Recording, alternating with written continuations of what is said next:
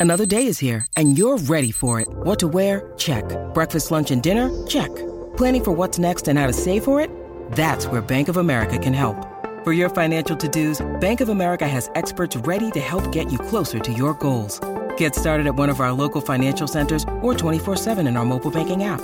Find a location near you at bankofamerica.com slash talk to us. What would you like the power to do?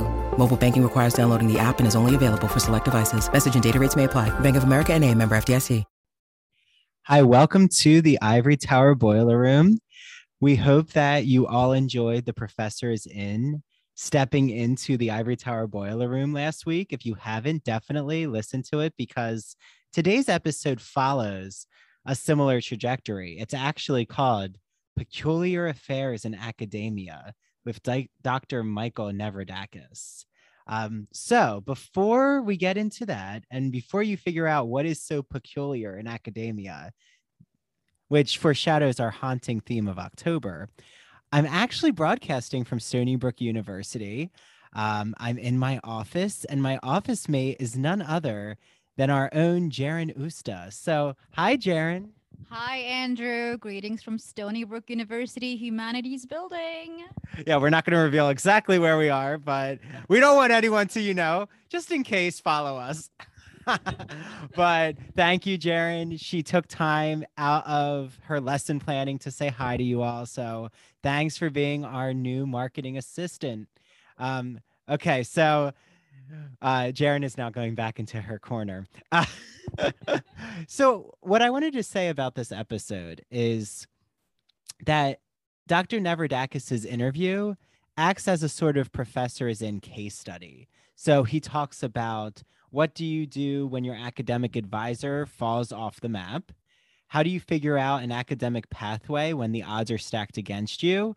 That dreaded notion of imposter syndrome, paranoia that PhD students face. This is a really important conversation, and he helps us think through it.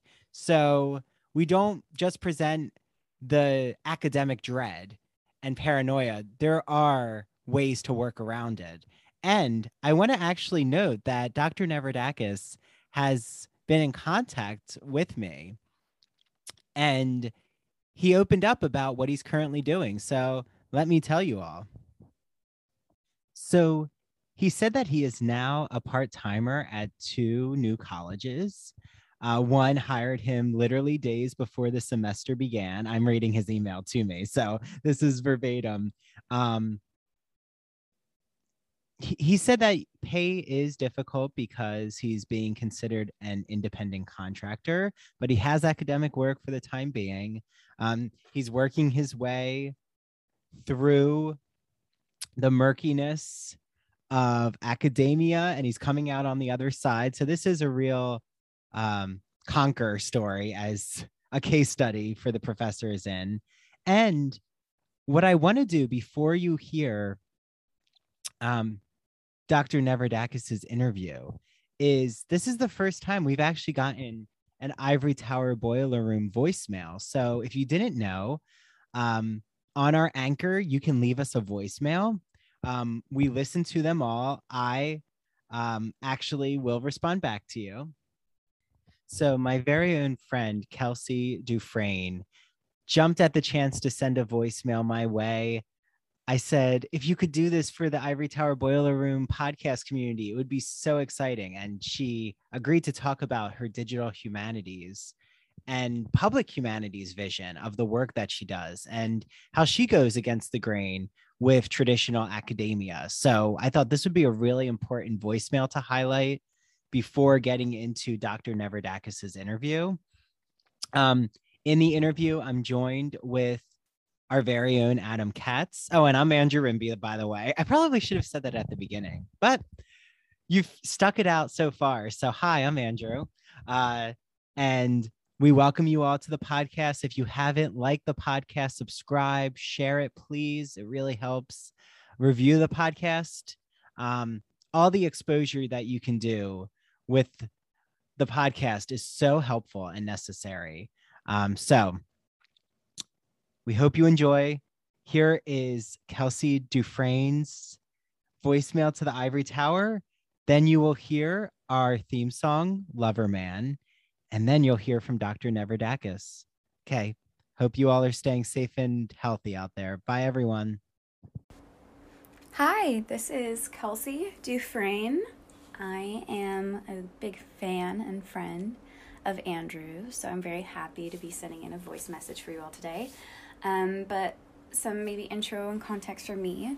I am currently in Raleigh, North Carolina. It's raining here, so you might be able to hear the rain but I am a PhD student at NC State University where I study communication, rhetoric, and digital media. I'm really there for the digital media portion of that and focusing on educational tools and media, art media, and incorporating media into more educational avenues. And with that, um, I feel like a lot of what I do is also shaped by my past experiences of my educational trajectory. I didn't come into the PhD route maybe um, in a more traditional sense. Um, my undergrad degree is in English education. I have my teaching license for the state of North Carolina. I don't have the Common Core standards memorized, but pretty close. Um, I am very familiar with a lot of the expectations, the realities, and um, the day to not maybe not the full day to day, but a lot of the um, what it's like to be a teacher and what it's like to be a student in the United States public school system, which is very unique. And because of that, after I did my student teaching, I um, I was simultaneously applying to grad school because I thought I'd want to teach in another state someday and get out of North Carolina. And you need a master's degree in many northern states.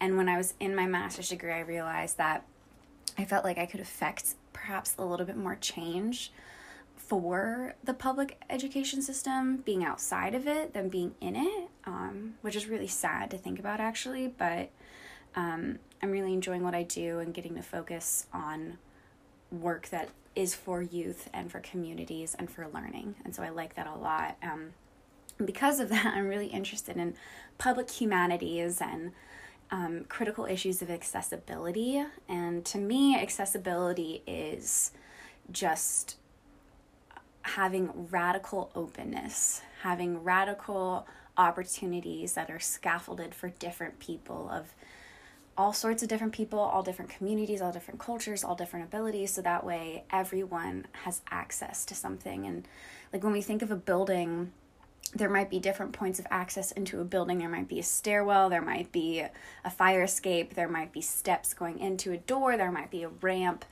but um, there might be an elevator. And so those are perhaps like a couple different avenues of accessibility. And so, how often do we think of points of entry in our own work or in our own projects? And I think it's really important to keep that in mind, especially when we're doing work for the community. Um, and because I'm interested in public access or public humanities and public accessibility, really, I'm not interested in creating work for um, the academy to read. And that is I'm not interested in staying in this insular silo of the the academy at all. Um, I my writing is not for um, the academy. It's not for professors. Respectfully, and so and that's okay. I think um, it it doesn't always have to be, and I think uh, I didn't was not exposed to a lot of that writing in my own studies, but I'm finding it now kind of working beyond um, core curriculum and such. And so it's been really wonderful. And I think it'd be exciting um, to have even more of a wave of that. And I'm sure there is. I just haven't yet found it. So if you all are also writing for the public, please reach out to me. I'd love to talk to you. Um, but with that, I have found that there's some critical issues with the academy, as many of us know. Um, there's a lot of this academic elitism, there's a lot of um, insular isolation and territorialism, and it's very confusing, um, especially when I'm coming from education, where I remember being in the classroom, folks just shared lesson plans and um, would help each other. And um, like I bounce ideas off of my mom all the time when it comes to teaching the classes I teach now at state. Um, and it's just so much more of a communal activity and practice and i think that's such a beautiful thing um, it's not about credit in the classroom. Um, never once when I was teaching did I say, like, this lesson plan discussion question series is brought to you by et cetera, et cetera, et cetera. And credit is very important. I'm not trying to say credit is important, but I feel like in the academy, there's too much focus on the CV line credit and not enough on communal collaboration. And I don't really know even what that would look like. Um, but it's just something I think about a lot these issues of um, community and collaboration and lack thereof. And because I think Andrew and I have talked about this, there needs to be like a coming paradigm shift. And I hope, like, um, I think that is coming um, where I think public humanities just will become the humanities, very much like how digital humanities will probably just become. Um, it will, be less new wave and will just be how we do humanities. We use computers to study the humanities and work with the humanities. And so I think in the future, um, maybe studying humanities will just be working with and through, thinking through concerns with the public. Um, or maybe it's because I come from an education background, which is directly a public serving role, um, that I have kind of these ideas, but these are just things I think about. Um, yeah, so I think a lot about about issues and um, the way that people meet media, the way we learn, and the way we engage with others beyond the people that we engage with directly. And so, um, if you'd like to connect with me, please email me at kvdows at ncsu.edu. And I'd love to hear from you. And thank you so much for the Ivory Tower Boiler Room for having me. And I look forward to any coming conversations. Thank you. I also add want to add one more note. Sorry. I am in no means an expert um, at all. I'm very much a novice in all of this. I kind of revel in being a novice and being a learner. And so, um, yeah, I just feel like that's also an important contextual piece to it all, too. All right, thanks.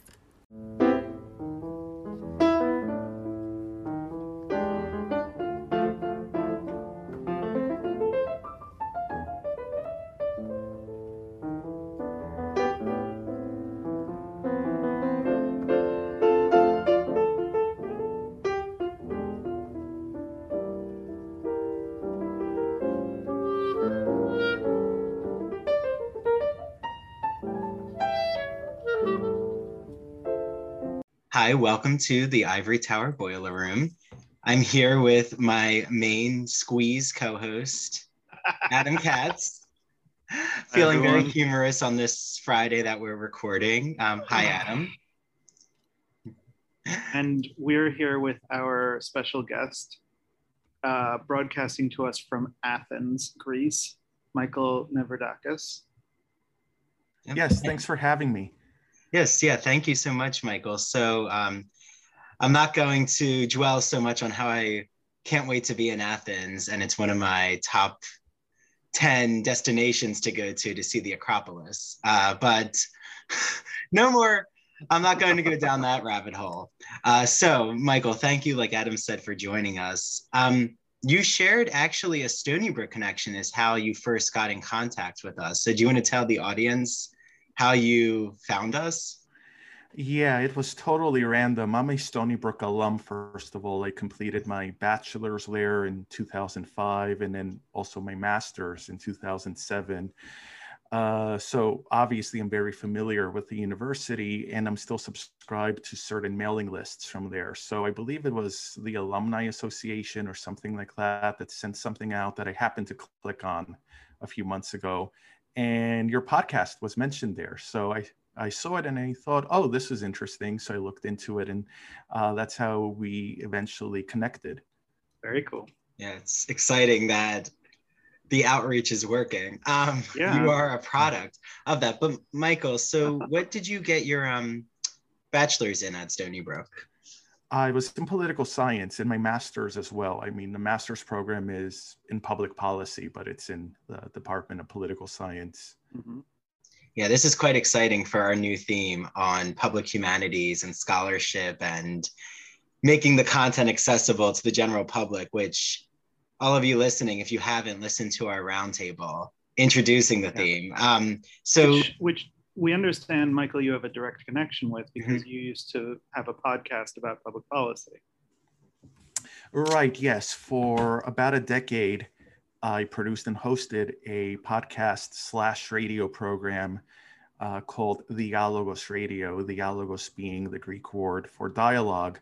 Mm. Uh, and as the name suggests, it was largely an interview based program. Uh, I started it actually in college radio when I began my PhD at the University of Texas. Wow. Uh, it was just for me initially a diversion. Uh, I wanted something to break the monotony of reading and research and so on. Um, the Speaking PhD directly students. to our hearts. Absolutely. so uh, I had done radio before. In fact, I did radio at Stony Brook uh, uh, at WUSB, uh, the, the, the campus radio station. Mm-hmm. So it was something that was close to my heart. Obviously, by by 2010, podcasting was becoming a thing. Mm-hmm. So I started basically a program that was both radio and a podcast. And then when I came to Greece, initially I came here to do my dissertation research I continued producing it independently. So I kept that going until last year. And then the pandemic came along and it just became too much to handle.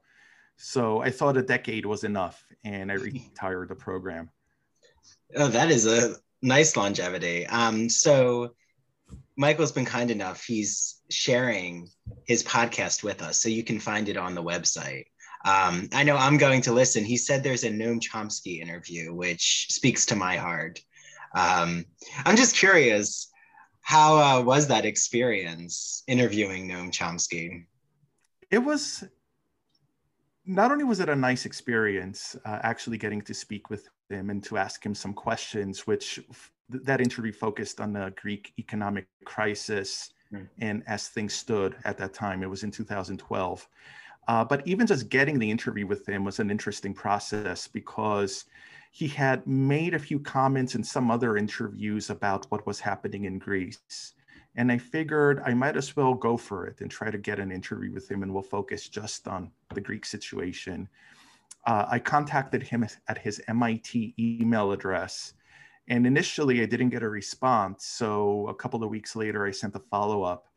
And after I sent the follow up, one of his, I guess, assistants responded and said that uh, he would be interested in doing an interview, but we're booking now six months in advance. Mm-hmm. So it was April of 2012, and they could schedule me in for October. And I had no idea what I would what I was going to be doing and what my schedule would be like in October. But I just sort of picked a day and picked the time and figured I'll just make sure I keep that day and that time clear.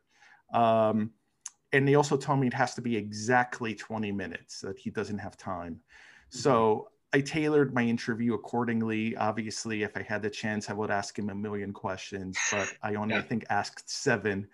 Um, and literally at 20 minutes and zero seconds he was like okay i have to go now and that was it but it was an insightful yeah. interview it got published on the huffington post and then it got republished and some people found it and asked for permission to translate it in other languages uh, of course it was broadcast on the radio i did a greek voiceover of it as well so greek speakers could also uh, access the interview and the podcast of course is still up it's still online Great. Wow. And and we'll have a link to that in the program notes. Yeah, that's Adam's worst nightmare. I said that we only have an hour to record with you, Michael, and Adam's like an hour.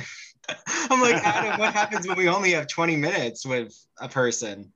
It's we'll, gonna be. We'll say hi, how are you, and then we'll say, all right, it's it's it's been real. Yeah, no, our yeah. our uh, pace is gonna quicken. but um, so, Michael, I know when you first reached out to us, um, you had expressed there was a type of dilemma, so to speak. Can you explain what the dilemma is? It seems like it's currently going on because um, I know it's always in the Twitter sphere with hashtag academic Twitter, this type of dilemma. So, what are you experiencing in Greece? Uh, there's actually two things. There's what I've been experiencing in Greece over the past three years from the time that I completed my PhD to the present. And then there's also what I've been experiencing during that same period, but relating to my uh, my dissertation committee back in the US. As I mentioned before, I did my PhD at the University of Texas. I completed it in May of 2018, so just over three years ago. And back then, everything seemed to have gone pretty well uh, in terms of my defense. I didn't get tortured too badly by my committee. Um, they uh, they approved my dissertation with some revisions, which I completed. Uh, and everything seemed okay at the beginning. And then I came back to Greece uh, soon after that because I had the opportunity to begin working at an American affiliated uh, institution here in Greece, a private institution. Now, the first thing I'll mention very quickly without going into too many details is that in Greece, just like in many other European countries, the university system is officially a public monopoly. So the only official universities in Greece, for instance, are publicly owned and operated. But there's a variety of what they call private colleges in Greece. So they call themselves colleges instead of universities, but they're essentially universities. They offer university level coursework in a number of different uh, subjects. And they usually, this is the way they sort of get around the existing laws. Uh, they offer degrees from foreign institutions. So uh, institutions either from the US or from the UK typically. Uh, so students at those universities, those colleges usually get these foreign degrees. So it's like they studied overseas. Mm. So that's how they operate. And the particular institution where I began teaching in the fall of 2018 uh, was, as I mentioned, American affiliated, and all of the teaching is done in English. So mm-hmm. even though it's in Greece, an English language institution, top to bottom. So I was excited about it. I was teaching communication and journalism classes there with my PhD was in media studies. I, I sort of changed directions. I didn't continue with political science. And um, I started as a part timer with one class, but then I got a second class the following semester, and they started also assigning me directed study students, thesis students, and things were going seemingly well uh, until suddenly they started not going so well. Um, a lot of strange things. Uh, I don't know, if I can't think of a better word than strange. Just peculiar or peculiar, peculiar things started happening there in relation to my employment at that college. So that's created a situation that has escalated. And now it does not look like I am going to be affiliated uh, with that college going forward, even though they've never specifically told me why. Uh, uh, or and they've never even specifically told me you're not continuing. It's sort of they just kind of phased me out in a sense. So we can go into the details of all of that, but uh, they're, they're, they've just done a lot of things that I consider questionable. And then in the meantime, uh, being that all throughout this period I was a part timer, so I didn't have this sort of uh, job security going forward. Uh, I was always looking at other possible positions. And a couple of years ago, I came across a position at the University of Cyprus, which is a public university, and it's in the Times 500 top, top universities in the world. Uh, it's the biggest university by far in Cyprus, which is a country uh, to the southeast of Greece. It's an island nation. Uh, they have actually a very burgeoning uh, uh university landscape uh, because they're one of the few European countries that has really sort of opened up to private universities as well. So a lot of students go to study in Cyprus. It was a good opportunity, and I requested uh, recommendation letters that were required as part of my application and one of the recommendations that I requested was from my dissertation uh, supervisor back at the University of Texas. And uh, she's a pretty prominent professor. She does a lot of work even outside of the institution with various organizations and entities. and this is where the other peculiar stuff happened. I mean, we can talk about my college here and follow up questions, but what happened with this dissertation supervisor was I requested a letter. She agreed to write it in writing. Mm-hmm. I have her e- the, the email uh, where she agreed. Uh, she knew the deadline, which was about seven or eight weeks uh, away. And then she, I, I, saw that she was not submitting a letter uh, in the, app, the application tracking system. I saw that she had not submitted a letter. I followed up with her two or three times, very kindly, just to remind her about the letter and the deadline, no mm-hmm. response. And ultimately, I was getting very close to the deadline. I needed that third letter. I was not getting it from her. And I ended up having to ask someone else at the last minute because it didn't appear that it was certain that she would write that letter. And ultimately, she didn't. And where things got even more peculiar was when I followed up after the deadline just to say, you know, I know that uh, sometimes things get in the way. You might have had, you know, like a, a work, you know, for workload reasons or whatever, may not have been able to get to my letter, and I understand. Uh, but I just wanted to inquire to make sure, you know, that everything is okay. Um, mm-hmm. And so forth. And she just never responded, even to that letter after the fact, when there was like no pressure of meeting a deadline or anything. So I ended up having to because I found this so strange. I, I really just wanted to know why she wasn't responding anymore and why she didn't write this letter because we never had a disagreement. We never had um, any sort of uh, differences uh, from a from an academic or scholarly point of view. Uh, like I mentioned, my defense went pretty smoothly, all in all. So I was kind of at a loss as to why suddenly she was incommunicado. So I ended up contacting my the department head, who was actually not even someone I knew because he had taken over after I graduated. But I sort of introduced myself to him and explained the situation. And I think I also contacted the overall like College of Communication where my uh, department was housed. And eventually there was a back and forth, and I finally heard back from the department head who told me that uh, she does not want to write a letter for me. Uh, she's essentially not explaining why she won't. Um, and kind of that's it. You know, she just doesn't want to. So I never received an explanation. I was kind of just left with this question mark.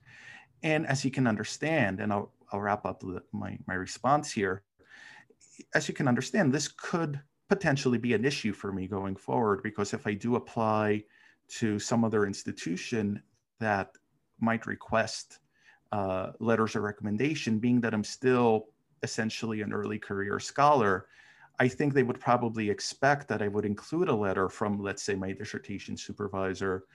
And by not having one, it might be an issue, or, you know, at the very least, it might seem a little bit strange. So, mm. uh, the, the, but the thing that bothered me the most was, wasn't even so much that she won't write the letter, but I won't even get an it, it's a fact that I'm not even getting an explanation.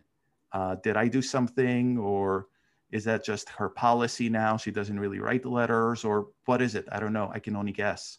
Hmm. It's a pretty singular policy, if, if if so. Yeah. Well, I'm like Adam.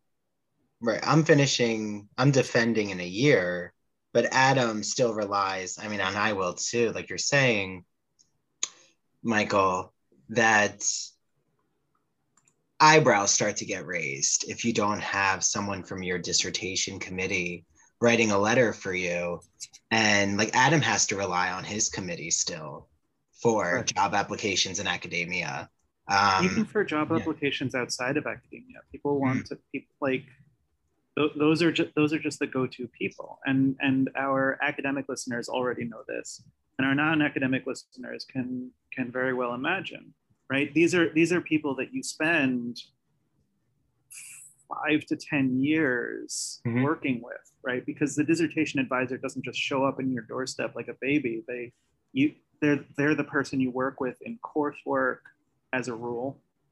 Um, I took I want to say two classes, but it might have been three in, mm. in a matter of three years with um, with Doug, with Professor Pfeiffer. and so so so that was before the dissertation, and then he was the one that I was in relatively constant contact with for the six or so year period when I was writing. Mm-hmm. Mm-hmm. Um, yeah, he's your supervisor. I mean, exactly. I think because we're speaking to such a general audience here, uh, high community. Um, and I think it's important that when we say dissertation director or advisor, in yeah, that we explain a little. Yeah, in other careers, you would call that your supervisor, your manager, like, and it is that type of relationship. So, yeah, if you don't include them in your future applications, it's like you've just right extinguished a whole career that you were doing for six to ten years and if i could put a footnote to this their job is to put you forward right like doug was sending when when i was more gung-ho on like actually participating in academia after graduation doug was sending me emails with things like scholarship opportunities and mm-hmm. ideas for places to go to work and stuff like that. Like there's there's active and, and he was not the most active participant in my academic life. This is just this this is like the, the, the basic expectation is that they're going to do things to forward your career so then take a step away from that and and say okay well at least they wouldn't hinder your career and then a step away from that and we have michael's case yeah so where many they, where they're actively hindering your career by, yeah, I mean, or passively hindering it if you prefer. Yeah, Michael, as you were speaking, I've like already workshopped so many pitches, and I don't want to belittle exact. I don't want to belittle your situation. It's really egregious. Um, but I'm even just thinking like pitching this as a documentary. Yeah. Peculiar affairs as a part-time academic. strange sensations in the office. I mean, there's a lot of these. Just, I feel like you're you're triggering Andrew by talking about this because this well, is this is the nightmare in some ways, right? Well, it's that we've had a lot of these discussions. Um, when we first began, Adam and I were saying we're kind of going back to our season one roots, which Shruti, who you all, if you haven't listened, listen, we'll include it again in this um, yeah. episode discussion. But Shruti Michael is a, she's finishing her dissertation at Stony Brook um, very close to her, and she had to reconfigure her whole committee. And at the last minute, and she can't rely then on the others who are part of the first committee to write letters. So it's, yeah. I mean, she's been able to navigate that, but like Adam's saying, you know, I'm lucky enough that I have someone who's a few committee members who send me fellowship applications or professional professionalization advice like I do have the ideal working relationship, but I also know, um, you know, like what do you do when the rug is pulled out from under you? Right. It's and like you're saying, you're just asking for transparency, and you're not getting you're getting stonewalled. Mm-hmm. Um, so what are what is the rule? Like what is the etiquette? Yeah, it's frustrating. I can understand why you would be frustrated. It is frustrating because you you really can only begin to speculate in your mind as to what the other person is thinking and why they're acting that way. And where you also mentioned the example of the other Stony Brook student and how she had to reconfigure her committee, that actually also happened to me earlier on in my process. And it was also peculiar because my initial advisor or supervisor um, was a professor that I had actually worked very closely with. I was her teaching assistant for a mm-hmm. couple of years. Mm. And out of all of those uh, professors, she's the one that had perhaps the closest match to me in terms of research interests and so forth. And I had written my proposal, and she was in the process of reviewing it, supposedly.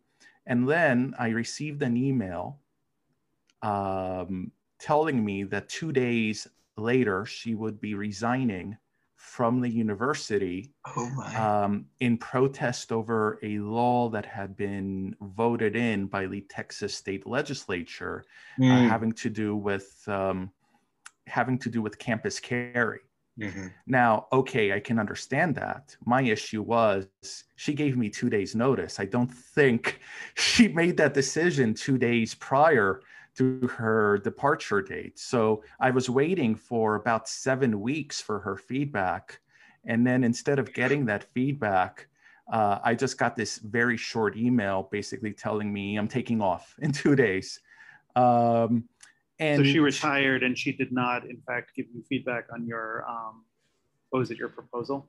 my proposal she she didn't retire she didn't immediately start uh, teaching somewhere else though uh, she just left and uh, she had not given me feedback up until that time and only because i pressed her a little bit she eventually did send me some comments but nothing that you could say is really really what i was expecting let's say um, I think she, she sort of like half-heartedly offered to remain on my committee as an outside member, but I already had an outside member, and I didn't want to reconfigure my committee more than necessary.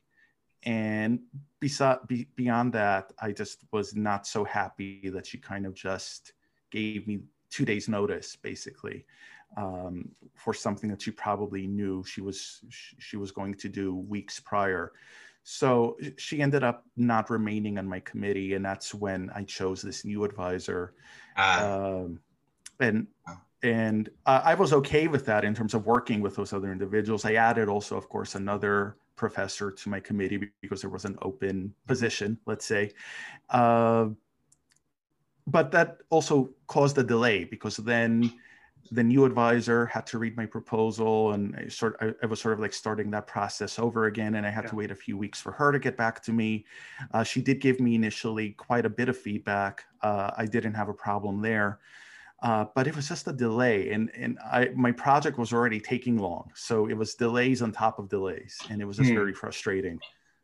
yeah, this is the nebulous, um, nebulous dynamic of not having proper workplace etiquette, in my opinion, which is when in so many other work settings, there would be okay, well, if you leave, you have to communicate to everyone you manage. Right. Like, I have someone set up for you. Like, Right. this is what's going to happen. But I'm always just like, why I'm so thankful is I have a committee who, knock on wood, if they're out there, I'm manifesting it, but has really worked well together and communicated. But there aren't spoken, it's almost like you have to know the unspoken rules yes. of how to work together as an advising team. And unfortunately, who are the ones who really get thrown to the wolves is the precarious graduate students. And you feel whatever university dynamic she was feeling, like you're saying, it was about Texas open carry, and that's very distressing. Um, but yet, where's the communication chain? I'm like these narratives are so common, and what Dr. Karen Kelsky of the professor is in um, talks about all the time, which is um, how does this continue? Like, why is there no accountability? Right. Like, and what was, you know, Michael, the accountability for, I'm sure she wasn't the only one who left you in a lurch. You know, Right. was there any follow up with that, with the No. others that she left? Presumably she had other students. Mhm. Presumably, she did have other students, and honestly, I don't know what happened to them and what type of communication existed between them or with the other members of the committee. I never really got a clear indication from them as to what their reaction was to uh, to this. Uh, so I kind of just, from the moment I ended up reconfiguring my committee, we kind of just proceeded on almost as if this hadn't happened and that you know this was this was the committee now and that was that but it was pretty obvious that there wasn't really a proper chain of communication or, or, or a certain set of procedures that was followed uh, in these sorts of situations. So it was very disappointing to me because, as I mentioned, this just added more time to the process that was really unnecessary. Yeah, mm-hmm. absolutely. And I want to I want to put forward a contrasting example. I fall somewhere between Andrew and Michael, which is that I had a teacher, uh, Professor Aisha Ramachandran, who was a Stony Brook professor, and then got headhunted, I guess you might say, by Yale. Um, and what she did was she gave me notice, and then she left, and then she remained as my outside reader, mm-hmm. which is what we call courtesy, right? Um, and and obviously, she like any it it happened to fall out that there was no outstanding deadlines between me and Aisha at the time that she went to Yale. But I would have been gobsmacked if she had left, gone somewhere else, and said, Well, I'm not your professor anymore. You can cry about it. Like, mm-hmm. I, I, I yeah. there are professors, of course, who treat their students like the humans that we supposedly are. But the fact that there's no accountability for the professors who do not do that is probably going to sound really strange to people in the outside world, but maybe not so strange when you consider the power dynamic. Professors professors can't be fired for putting forth ideas, that's fine, but they can't really be fired for much of anything else either, unless unless they commit some egregious crime and there's sufficient evidence of it. And even then, uh, even then, as, as you'll as you'll hear just from listening to our catalog, there aren't necessarily consequences. Yeah, yes. and what what it seems like is so needed, especially in your situation, Michael, was just someone to hear your voice like just understand the concern the okay well what do i do now? How is this delaying me? Who can i turn to? And in that case i would ask what was the role of your chairperson in the department? Uh, she had a I'm, I'm, assuming you're talking about the the new chairperson. Yes, that I had all the way to the end. Mm-hmm. She had a pretty prominent role. She was even uh, the, the the chair of the department for a certain period of time. I think temporarily, but uh, she was one of the longest tenured professors there. Uh, she ran uh, some uh, institutes that were affiliated with the department uh, participated, from what I remember, in some of the department's overseas programs and was often an advisor or brought in as an expert on certain topics by governmental and non-governmental organizations. So this was a pretty prominent individual. Hmm. Just, just to um, just to loop around, this is the same person who um, ghosted you. Uh, yes, with the with the recommendation letter. And was a former chair of the department. Yes. Wow. Hmm. Okay, that's tough to swallow. Um, it's, it's it's it's hard for us to listen to, but like, but I think the difference between what Andrew and I are react, how Andrew and I are reacting to this, and how a an, a listener outside of academia might react to this, is that we're not we're not really batting an eye. I mean, we're okay. We're a little bit taken aback, but we're not saying, "Oh, this could never happen." Of course, it could happen, and and of course, there would be no consequences. Mm-hmm. Yeah, it's you know why I and I've opened up about this and worked through it um, got in, uh, you know, ways ways to discuss this with my committee uh, members, uh, which was my oral exam process, where I had to retake it for a specific part of the list, a specific section, especially if you don't know the process of oral exams and you're listening. Um, it was one specific um, literary period that I redid.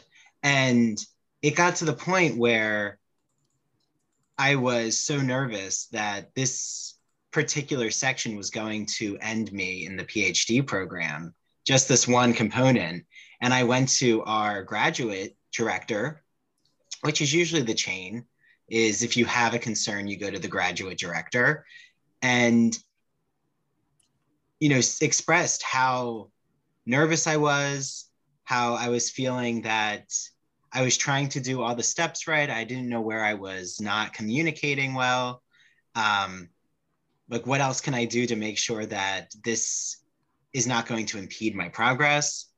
And did thankfully have a very supportive graduate director.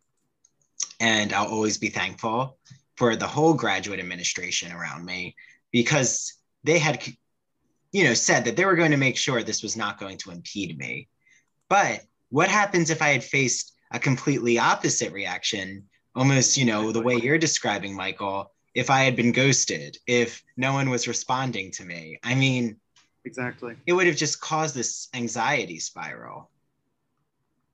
Yeah and we're already you're already in such a state of um not knowing what the protocol is. Or like adam's saying knowing that you can completely have um, those in your department turn on you and what's going to be the outcome. Will you be protected? I mean then it becomes a union issue. And i am curious michael have you turned to a union like your former union uh, uh, honestly i didn't. Um, I pretty much just thought that I will try to get answers directly from mm-hmm. the department and the faculty, and being that I wasn't actually there anymore as a yeah. student and as a student employee, uh, that that was really all that I could do. So I'd never really pursued that route, and maybe I should have, but ultimately, I'm not even certain if it would have made a major difference or not.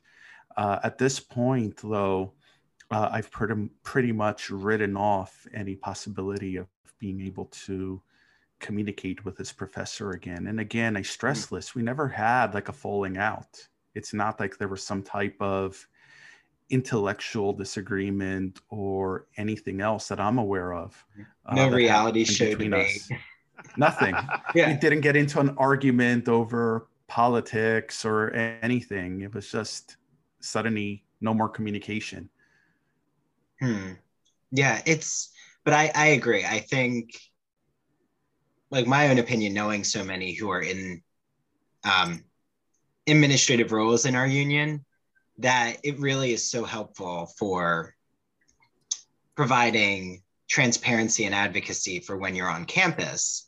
But you know, you and Adam, you're not on campus anymore. You are. You're in this you hope that someone responds back to you and does the right thing but there really is no way to put pressure because you're not protected by the union i mean anyone out there listening if i'm wrong or we're we don't know that there is a way to still get the union involved i'd be thrilled to know that because right. i if if there is a way to continue to have the union advocate for you when you leave um i don't know about it well, I, I will say for one that not only was I no longer paying dues to the union after I graduated, but I was no longer paying dues to the union after year five huh. because that's when I that's when my teaching um, that's when my my teaching fellowship ended and when I started being on my own financially.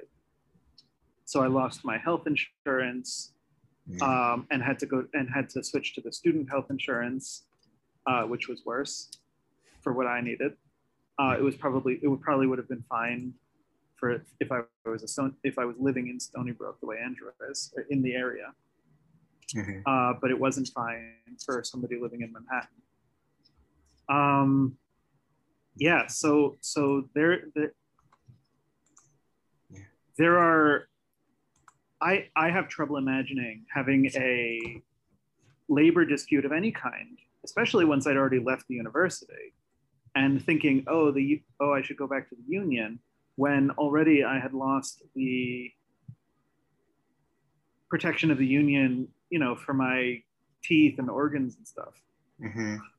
Well, and once you don't have that stipend that comes mostly in the humanities, I mean, right, and Michael's in media studies, so humanities, um, that comes mostly from teaching, unless you do find one of the rarefied research um, fellowships um, that do exist, but you know you have to really look. They're not publicized as much as in the sciences, um, but yeah, like Adam's saying, once you're out of that stipend, any kind of fellowship on campus or teaching on campus, it's very traumatic because you've lost the union um, support and you've also lost you're in that in between where you're still considered an employee though. In a way you're considered a student employee and that's where i think we really what michael you're targeting is that you're still considered you're an employee on your own right in your part-time position that you had in greece like all of the jobs you're applying to now but every time you go back to your phd granting institution they consider you a doctoral um, student in a way that you still need to look to the department for letters and right. Collaboration. So it is. It's. I mean, it's why I remember when Sophia, we had a guest on Sophia early on and talked about that process of even when you lose your email address and it happens um I don't know, six months, Adam, like very quickly. Something like that. At Stony Brook, it's it's fast. At some institutions, it um, takes longer. Yeah, it's it's frustrating. There there are a lot of these ways that we have of of feeling of being made to feel powerless. But um, we should definitely move on to the next thing because Michael, you said you had a second. Yes, yes, yes, issue. and I, I think I think that actually this is a very good transition point because from the moment that I started working at this private college in Athens, which again is US affiliated, uh, first of all, there was no union representation. So this ties into a lot of the problems that then followed and the recourse that was available to me or not available to me. So I began teaching there in the fall of 2018. And at the end of 2019, I was having a conversation with one of the high level administrators there who is Greek American and was actually an administrator at US universities for about 25 years, if I, if I remember correctly.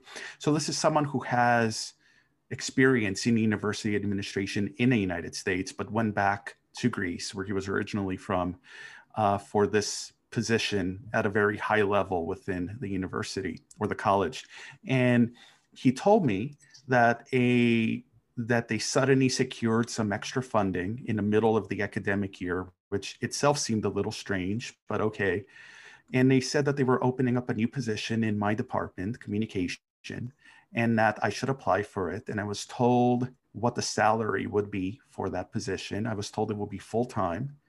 And the um, salary was fairly good by Greek standards.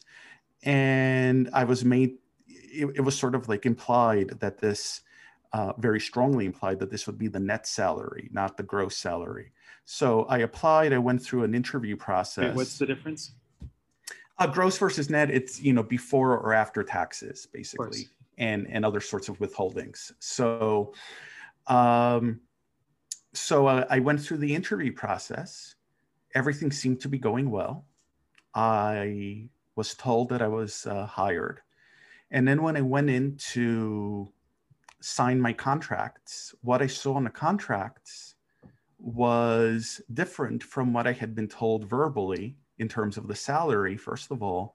And second of all, in terms of the fact that I had been told full time, but the two contracts I was given, and this is another sort of peculiar thing. There was a, co- a college contract, and then there was the paperwork that was filed with the Greek Labor Department. And in the Greek Labor Department paperwork, I was listed as a full timer, but in the college contract, I was listed as a part timer. So I asked about this discrepancy, and I was told that this was actually a part time position, but by being listed as a full timer in the labor department paperwork that I would receive additional what they call here stamps. In other words, I would receive like additional social security benefits in the future. Um, and this was supposedly like a benefit uh, that they were providing, but they were sort of piggybacking on the state providing that benefit. Uh, they were not actually, as an institution, giving me any of the full time employee benefits that they offer to full timers, like private insurance and a few other things. So I told them, look, you know, this is not what I was originally told, and I have to review this before I agree to it. And as I reviewed it, more questions came to mind because I was trying to figure out if this was in my interest or not. And it became clear very quickly that my asking questions just about salary and uh, travel funding for conferences and things like that, it, it became clear that this was unwelcome. So eventually, I was told to go to speak to human resources. They answered my questions. And then I suddenly received an email from that administrator, the Greek American, telling me to go to his office the next day. He didn't tell me why. And when I responded and said, uh, I would like to be prepared for this meeting in, in terms of knowing what it's about, more or less, he told me issues of collegiality, period. No further explanation. At this meeting, he was so unprofessional and aggressive toward me, like smacking his hands on the table, um, gestures with his arms, raising his voice at me. And what was perhaps the most egregious thing of all was that he rolled out a series of supposed complaints against me uh, three, three in total. One was from that meeting I had with HR the day before. The claim was that I interrogated uh, this individual in HR like a lawyer. That was apparently a complaint. And then the other two were supposed incidents from many months back that are just ludicrous. If I if I describe them, I don't see the point, but they were just ludicrous. They're they're not, you know, like they're not at all anything that anyone would take seriously. Uh, and they were also untrue, by the way, the way that they were reported and then delivered back to me by this individual, this administrator. Um, I was not given a chance to respond. The this administrator basically told me in a very aggressive voice, "They're telling the truth, and you're not." Period. End of story. No discussion. Um, and of course, no explanation was given as to if if he was hanging on to these reports against me for so many months, why wasn't I made aware of them earlier, first of all? And second of all, they did hire me. So they weren't the problem when I was hired. They were a problem suddenly when I began to ask some questions about this position. So that was all very strange. So and I just I just want to cut in. You started receiving, I want to make this very plain what what it sounds like to my ear is that you started receiving the, this very unprofessional pushback when you started when when you were showing yourself less than complicit in what sounds like fraud yes. right? Hmm. putting putting your putting you down as a as a full-timer with the government but as a part-timer with the university so that you can get government benefits that's that's fraud Yes. And mm-hmm. it's not something I would feel comfortable being a part of. Uh, in addition to me being uncomfortable with the overall situation where I was told one thing and being presented with another thing, right. things got even stranger. Where at the end of that meeting, this administrator told me very dismissively that if I if I still wanted the contracts, uh, they were with his assistant in the other room. Uh, so I picked up those contracts, which were in an envelope, and there were two different contracts again from the ones I had seen previously, and they were also contradictory between them. One was for one was an unlimited term contract, so no expiration date, and the other was a limited term contract for the same exact position. So obviously, if I did decide to accept this position, I didn't mm-hmm. know which of the two was valid because it can't be both. And supposedly my deadline to decide was the next day. So I sent ah. this administrator an email essentially saying, look, I have these two contradictory contracts. Which one is the valid one? And he didn't reply until Monday to tell me that, oh, it's this one, the, the definite term contract with the expiration date. But it's too late now anyway because it's Monday. I mean, just total a, a, total complete lack of any semblance of professionalism. So you were you you were being given an offer you couldn't refuse, so to speak. Hmm. Kind mm. of, yes, you could say that. Yeah. Now and, I ended up reverting yeah. back to my previous part-time position, which honestly that would have been my decision anyway, because I was just not comfortable with what was going on with this other position. So problems continue though. The, the provost, that, that was his position. He did tell me that we would revisit this issue in September of 2020. We never did. And then uh, what I noticed is beginning in September of 2020, they began reducing my course load. So I had two courses in fall of 2020, but no thesis or directed study supervision. And then last spring, only one course with no thesis or directed studies. And they didn't include me at all in the uh, the full schedule or the summer schedule. Mm. And they also seem to have withheld me from the planning emails for the full and summer schedules. Now, beyond that, what I will say quickly is that another peculiar thing that then followed was this past spring, uh, I was told that it was time for uh, a teaching observation to take place in one of my classes. I had gone through this once in my first semester there and I was sent the faculty handbook, let's say, that explained what the procedure would be. And I was asked to pick a date. So I picked a date that I thought I had a particularly engaging topic. Um, the observation took place, supposedly. These classes were online. So that professor that was observing me, who was the associate head of the department, um, was logged in. And then the class was on a Friday. The following Tuesday, I was told that my PowerPoint was not visible and that I just kept talking and, you know, as if, I, as if I was oblivious to the fact that there was no presentation. And this professor was very strongly implying that uh, I was technically incompetent and sort of not on top of things. And it was just, you know, to put it bluntly, it was BS. So in the meantime, no student had complained that they couldn't see my PowerPoint. And students, you know, in the online environment and in my experience, they would speak up if there was a problem, mm-hmm. they couldn't hear me or couldn't see something. So no one did. But I did go back to them and I asked them, did anyone have any problems with last Friday's uh, presentation? And all of the students had responded uh, said no, we could we could see it just fine. And then I used that same file to continue my presentation on Monday and on Wednesday. And again, no problems. I asked them just to make absolutely sure. I took all of this to the professor that evaluated me, and her response essentially was, "All the students in the world wouldn't change my mind." And she then stopped responding to me, even though she was supposed to actually, as, as part of the procedure, schedule a meeting with me. She mm. never did. She stopped responding. I contacted the dean about this issue. The dean wrote back to me within 15 minutes by email and basically took my words and put them in quotation marks, ironic quotation marks, totally belittled everything I told her, ignored my situation and then randomly, a week later, I get an email from another administrator, uh, the same one who was pounding his hand, hand on the table, telling me that the observation was withdrawn. But by then, I already knew that I didn't have classes for the summer or the fall.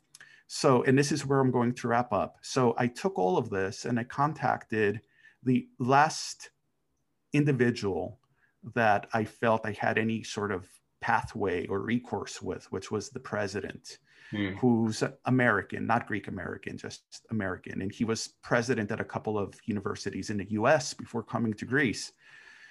And he responded initially and said, Yes, we're going to investigate this fully and all of this stuff. And then a month later, uh, responded to me I, and basically just wrote one paragraph, essentially saying, We did everything correctly.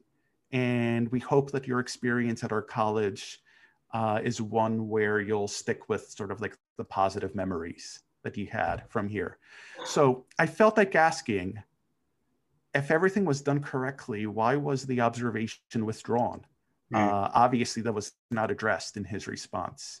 Yeah. Um, so now I'm pursuing different options as to what I can do about this, but there's no union for faculty or employees at this institution. And there's also no particular process through which you can sort of get an independent hearing Hmm. regarding disputes within the workplace. There's no procedures in place. They do supposedly have a whistleblower policy.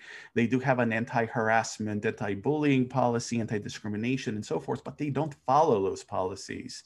And none of those policies actually has a pathway where you can go to like an ombudsman or someone like that with your issue and they will sort of pursue it independently. There's nothing. It's it's So a very now we're the top-down structure and you have really nowhere to turn. It's very easy for them to just brush you off. Mhm. And Are you thinking of nothing happens to them. hiring? Are you thinking of hiring a legal counsel? I'm thinking about it, but you know, this also pertains to a situation in Greece where courts are very slow. Lawyers are, I'll put it very bluntly, uh, afraid to take on powerful institutions in the country and foreign institutions as well. And you, my experience so far has been you tell them something like this and they find excuses to just get out of, you know, representing you. Um, and I've had I've had and family members have had similar experiences in Greece with other issues as well. Basically, they're they're afraid. It's a country where democratic structures exist on paper but not in practice. I'm sorry to say that, but it's true about Greece. Um, and it Greece kind of operates in many ways like a feudal society in a lot of ways. Pa- people that are in powerful positions have like Teflon surrounding them. You can't touch them. Hmm. Uh, and that is not just in government, but it's also in institutions of various kinds. So it's that doesn't mean I'm not going to pursue it because I'm of the belief that if you've been, if you feel that you've been wronged, you have to pursue it, uh, no matter what obstacles exist. But it doesn't necessarily mean that I have a lot of confidence in the outcome. Hmm. I will say thank you just for sharing all of that, Michael. Um, and what I can tell, just and I've never, Adam and I have never met Michael before. Um, us interviewing him in person, um, that I can tell you're operating under such clear conscious a clear conscience ethic, uh, ethic in a way. Um, however, the people that you were dealing with had already been pulling the strings. So no matter what kind of logic you apply, the logic doesn't matter in their situation because they're not they're not abiding by any type of transparent system. And I think that's what's so frustrating is and I'll say allegedly, I mean Mhm, yes. no, I don't want to fall into anything, but I do think that it's so difficult because we're trained as PhD students and then eventually once you defend as scholars in your different careers that you go into, and that's outside of academia as well, you're really trained to be a close reader, to follow ethics, to you know, dot your I's, cross your T's. But what happens when you try to apply that system to a group that unfortunately is undermining you? In your case, Michael, undermining you, um, creating false allegations, writing up reprimand, reprimanding you with. Um, it almost just seems creating a file against you because they already had a mission to phase out the position. So no matter what you could do, they were going to do it anyway. Like no matter how ethical you are, you're doing all of the right work with teaching and research and the Oh, systems against you.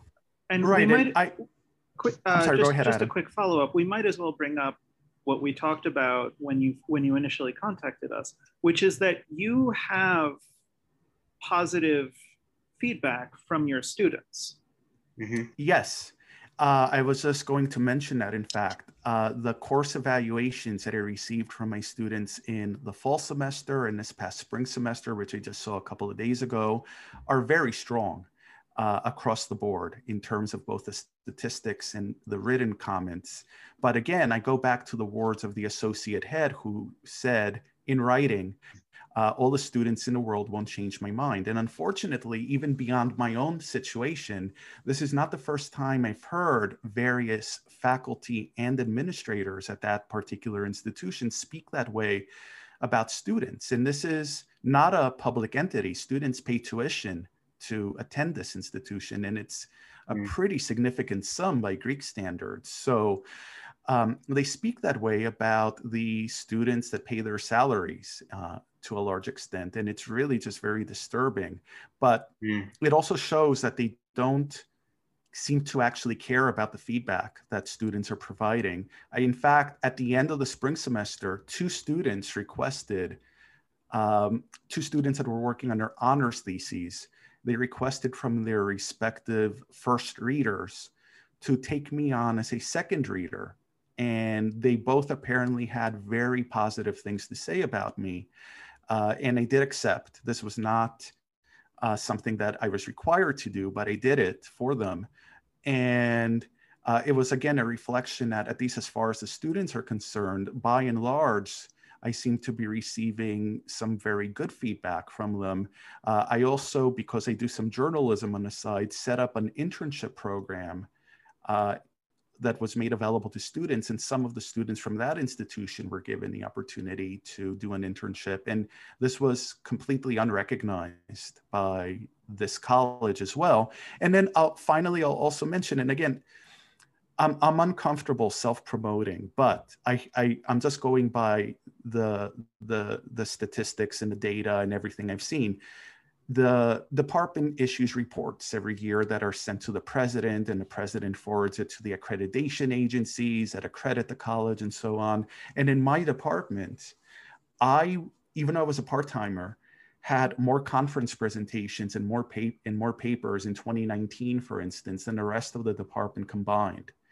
And uh, and again, as a as a part timer, even though there's several full time faculty in the department, and then I was the only person in the department with a PhD that was not a full timer. The other part timers had master's degrees for the most part. So there was definitely something going on where they just seemed to not want to give me any further opportunities. Now, why is that? I really do not know because they've, again, this goes back to this lack of transparency that we talked about regarding the dissertation advisors and so on. Mhm. No explanation is given. They just decide something. Oftentimes, it seems like they make these decisions behind closed doors or whatever it is that they're doing. And you're kind of left out of the loop and you're left guessing in the end what Oh, was I the can problem. say I can say what it is as a far outside observer. You were the whistleblower and you were damaging you were damaging whatever they were doing behind the scenes. Yeah, to my to my un And I'm not a lawyer, but to my, to my sounds like. unfamiliar ear, it, it sounds like you your your unwillingness to be complicit in their um, in their benefits fraud made them worry that you weren't that you, that they shouldn't keep you on because you wouldn't be a team player. Or right, that's entirely Yeah. possible. Yes. yeah, or you're gonna report it. and and so what so what ends up happening of course is that everything that you've described um, all of the steps that you've taken have been the sort of steps that you would take in a labor dispute with good faith actors Mhm. but of course they're not they're not worried oh no is michael not as good a teacher as our students deserve. They're worried is Michael going to threaten our shit? hmm And so the response to the one and the response to the other are obviously going to be different. So you're going to pursue these logical and sort of you're, you're going to pursue these these logical uh, next steps documenting things and following up on emails and stuff like that and they're they're looking for a reason to ice you out and so inevitably you're going to give them that reason because it, it doesn't have to do with whether you're a good enough teacher or whether you're a good enough scholar hmm you're you're playing two different games and that's why you're not winning Yeah. And again, there's a lot going on from everything you're describing. A lot of nefarious things allegedly are happening behind the scenes. yeah allegedly Yes. I want to say allegedly. we're just gonna Um, we're just gonna put an asterisk next to all of the notes It'll Like, be in the single- episode title, allegedly. every It, it's Every- all yeah, yeah, it's all perfectly. alleged. Let's just but it is, if anything, as we wrap up, I just want to say to you, Michael, it means so much to see the truth telling and the truth seeking that you're doing, that it's important that you are so ethical. And everyone that we do have on our podcast, the whole through line is everyone wants to tell the truth and be transparent. And unfortunately, we're starting to find that so many institutions, this is way beyond academia. I mean, we, we might tie it to capitalist institutions or um, especially um, capitalism in full force of what happens when you have bad faith actors, like we're describing, um, covering up. And what happens when the truth seekers continue to hold their feet to the fire? Um, yeah, this was so important. I thank you, Michael. Um, thank you so much. I No, I, I, have a- I, I have a last thought, which is that that this is something that Andrew and I have talked about a lot. Um, what a university teaches and what they teach are two different things. So what it what they purport to teach. I mean, I I went to I went to Columbia, right? I took the core curriculum. Um, we learned all about Aristotle and like sticking to the middle ground. We learned all about Plato and like uh, sticking to the ideal, and you know all of these ethicists, one after another, right? From from Plato to I think the the latest one was John Rawls, right? And then what does Columbia do while I'm there? Is they they use their their force as the owners of the Manhattanville neighborhood, which was the sort of triangle of real estate from like 125th Street to 130 something Street. Um, I think I've got that right. To force out the lower and middle income residents in order to build new buildings, right? So what what what we discussed in the classroom was one thing. And what they actually did and what they were actually teaching us was a very different thing. And that's the issue that I'm hearing again. And the reason why I'm why we're we're not questioning your story, the reason why we're not like worried about that aspect. Your story is one in a million, fortunately, right? Of somebody going to an institution that purports to profess certain ideals, purports to teach certain ideals, but actually teaches other ideals by their actions. Mhm. Yeah, we're going to leave it on that. But definitely, Michael, you are more than welcome to come back and follow up with us. Um, yeah, our blog is yours. Uh, whatever, whatever, and and we would love to include as much evidence as you're willing to provide as you can in all personal safety provide to Mhm. corroborate your story to to to show that that you mean business when uh, with what you're talking about. Um, and if if you can't provide that, if you like, if you if you feel that it would be a bridge too far, and that you would receive even more um, pushback from the university retribution. Thank you. That's the word I was looking for. Then, um, Yeah, then we'll, you have we'll to have be to let your words stand. Yeah, we want you to be By themselves. safe place. So, and this is an appeal to all of you listening that, like Adam's saying, unfortunately, Michael's narrative and experience is not isolated. I mean, you're going to hear, um, and you might have already heard from Halana Darwin, um, Yeah. her experience, which is, you know, also um, a form of gaslighting. I mean, Exactly. this is a theme of gaslighting um, that if you've experienced any case like this please reach out to us ivory tower boiler room at gmail.com we want to feature your voice. You can write for us too. We'll share Let, more let us be your ombudsman if if the actual ombudsman at your university has failed you. yeah. Well on that note um, Thank you so much. for thank you us, michael. We uh, hope that all goes well Well, thank you, Andrew. Thank you, Adam. I appreciate the opportunity to, you know, to share these experiences. I know that there's a lot of, uh, a lot of academics, especially younger academics, that have, if not having experienced the exact same thing that I've gone through, other similarly bizarre or egregious experiences as well. And I think it's important that these sorts of experiences get heard. And the very final thing I'll say is that unfortunately, you know, all of this is leading to a situation where I'm even looking now outside of academia uh, to Yeah, see what you I can do. But to say so. uh, I'd be happy to provide whatever I possibly can uh, as far as um, corroborating evidence. I mean, I'll see what I think is like the most feasible material that I could share. But uh, yeah, I'm happy to do that. And uh, I appreciate the opportunity to share this with you. As we say here at the Ivory Tower Boiler Room, let's put a bookmark in this. The Ivory Tower Boiler Room team consists of me, Andrew Rimby, Executive Director, our Editor in Chief, Adam Katz, our Media Director, Erica Grumet, our Chief Contributor, Mary DePippi, and our Marketing Assistant, Jaren Usta. We thank you all for listening. So please make sure that you like, subscribe, and share the podcast, review it. Um, and if you can, please do donate to the Ivory Tower Boiler Room. Uh, we are all volunteers here, and we do rely on donations to help build and grow the community. It helps me continue to get really exciting content and book really creative guests. So, allowing for the creative writers to come, the academic writers, um, the performers to come, anyone who's literary and artistic.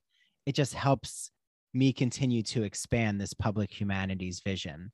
Um, also, make sure that you do follow us on Instagram, follow us on Twitter, and you can even join our Facebook group, all at the Ivory Tower Boiler Room. Thank you to Words Matter Bookstore, our sponsor. And we always are looking for interview requests or creative writing requests. Um, if you want to share your writing, if you think that you would be a great fit to be interviewed on the Ivory Tower Boiler Room, please email us, ivorytowerboilerroom at gmail.com. And now here is Loverman, our theme song, um, co created by Anne Sophie Anderson, my dear friend, and Megan Ames. Enjoy.